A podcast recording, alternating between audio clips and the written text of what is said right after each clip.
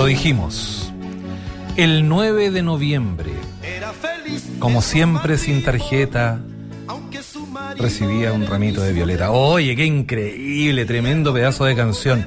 9 de noviembre, pues este se ha transformado prácticamente en el día de Salo Reyes. Bueno, ya ahí cantando en otros lugares, ¿no? Hernán Hernández es uno de los periodistas más destacados, creo yo, sin lugar a dudas, de nuestro país. Y además es documentalista de Salo Reyes, porque está preparando un documental que va eh, pronto a hacer eh, y va a ver la luz eh, ya este, este, este documental. Hernán está con nosotros en línea. Hernán, ¿cómo estás?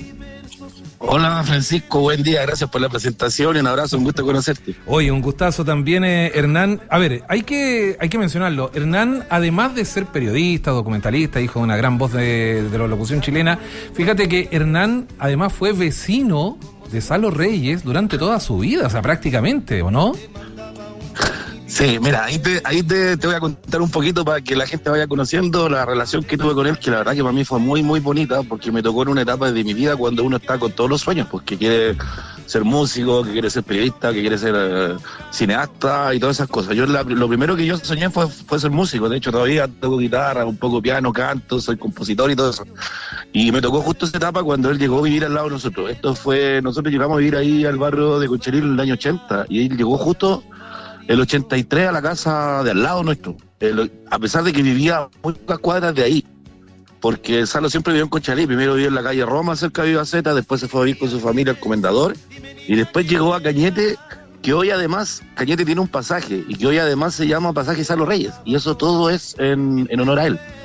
Y en esa época, te voy a, me voy a devolver, yo no sé qué edad tiene Francisco tú, yo creo que eres joven como yo, ¿no? 50. Me voy a devolver, pero mira, en esa época, por ejemplo, ¿tú te acuerdas cuando San Reyes salió con los perros en el Festival de Viña, no? Sí, claro. Y te acuerdas que después fue un programa que se llamaba Martes 13 en Canal 13. Así es. Bueno, yo en ese tiempo, cuando estaba la, cuando él llegó a vivir al lado mío, porque muy cerca de mí también vivía el que era su representante, Manolo Palma, entonces nosotros yo lo conocí un poco antes de que él llegara a vivir ahí, porque llegaba su, en su Camaro, su Camaro verde tenía ese tiempo, siempre tuvo un auto americano, o sea, siempre ella llamaba la atención por eso. Y nos dejaba a los cabros más chicos subirnos a su auto, asientos de cuero, y nosotros disfrutábamos y lo escuchábamos contar toda su historia. Y en ese, en, ese instante eh, yo tocaba la guitarra y él me prestó una guitarra para que yo aprendiera a tocar guitarra. O sea, aprendí a tocar guitarra con su guitarra.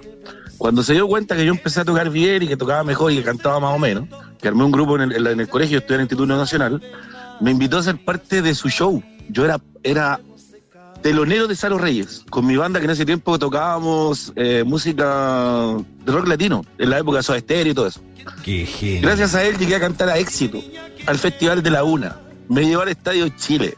Recorrí prácticamente todo, todo, todos los, todos los escenarios de Santiago y los alrededores de Santiago siendo telonero Salo Reyes con 19 y 20 años, imagínate. Qué genial. Para mí fue realmente increíble. O sea, de él lo único que te puedo decir, tengo tremendo agradecimiento, tremendo recuerdo. Y esa noche, martes 13, por ejemplo, eh, me llevó de, de, ayudante, me dijo, anda, acompáñame porque necesito que alguien ande al lado mío. Siempre le gustaba andar con gente, amigos con él.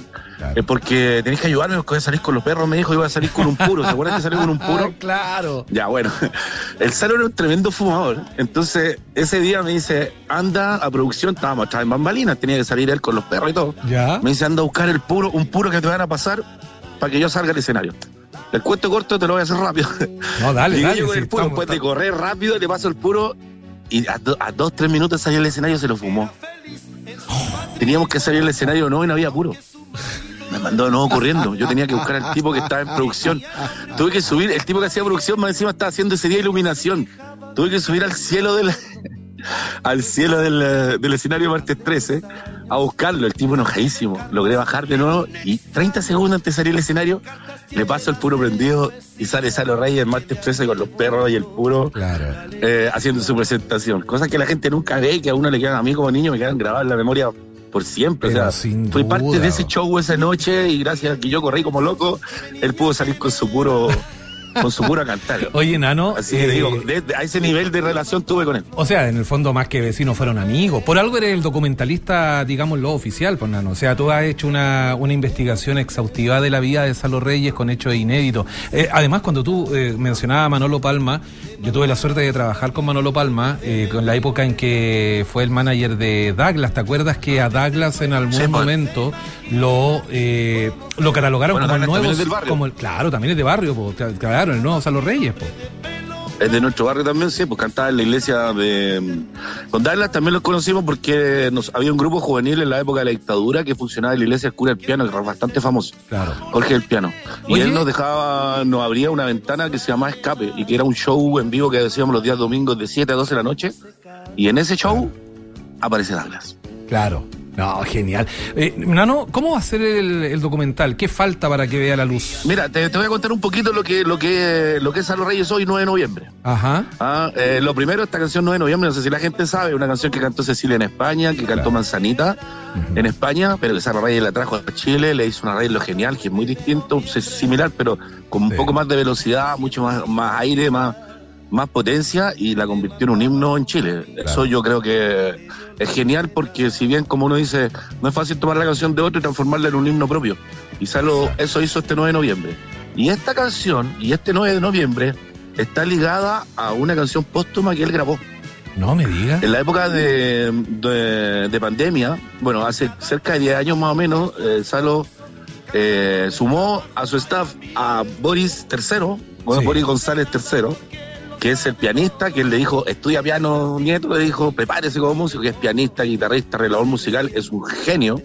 Hoy es la cara visible de Salo Reyes Tributo. Mira. Eh, y además en el bajo toca también la nieta. Eh, entonces, él armó una banda con toda su familia. Su hijo mayor, que es Boris, mi amigo, eh, es el era el representante. Sí, claro. Y hoy es quien está a la cabeza de todo este nuevo proceso de mantener el legado de Salo Reyes y su memoria viva.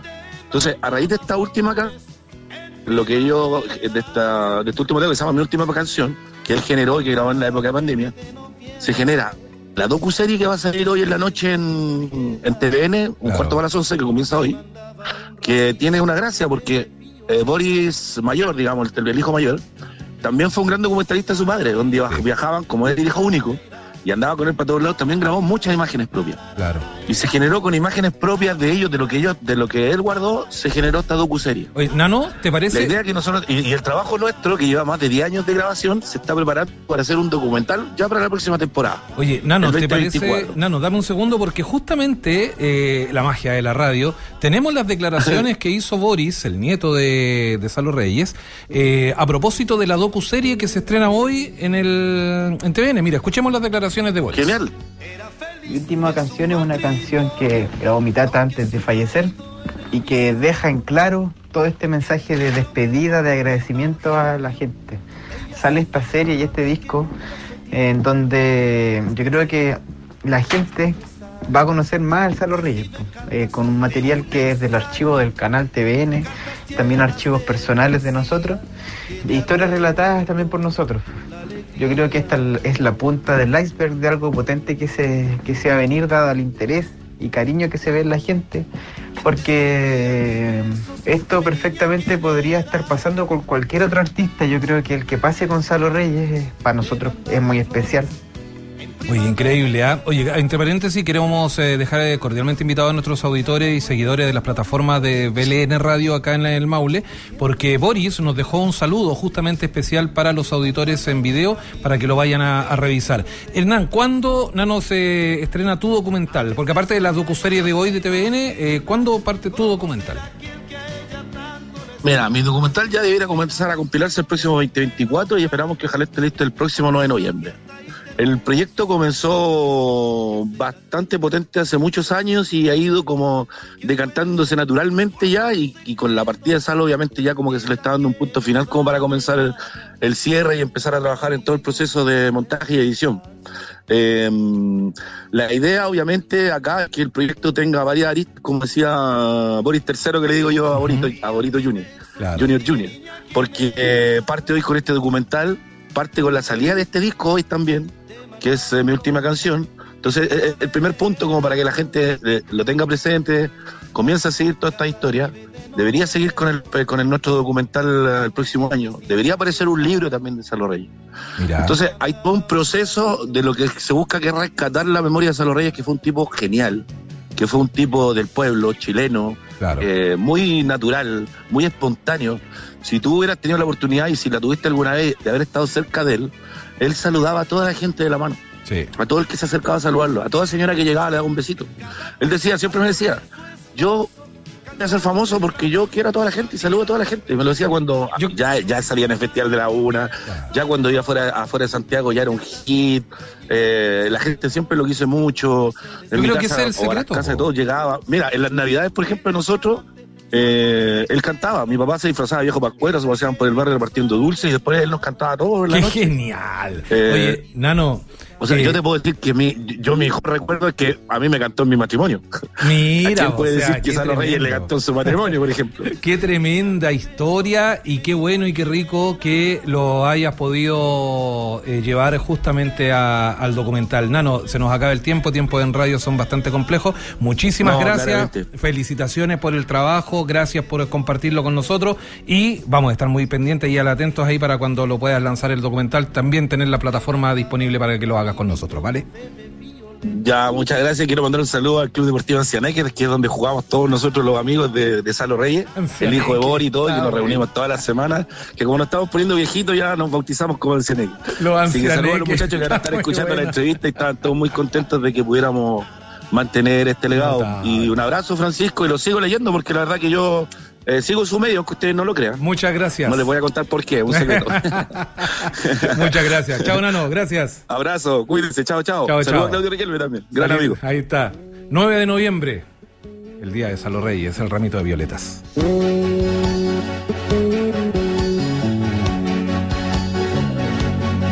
Era feliz en su matrimonio, aunque su marido era el mismo demonio Tenía el hombre un poco de mal genio. Ella se quejaba de que nunca fue tierno. Desde hace ya más de tres años recibe cartas.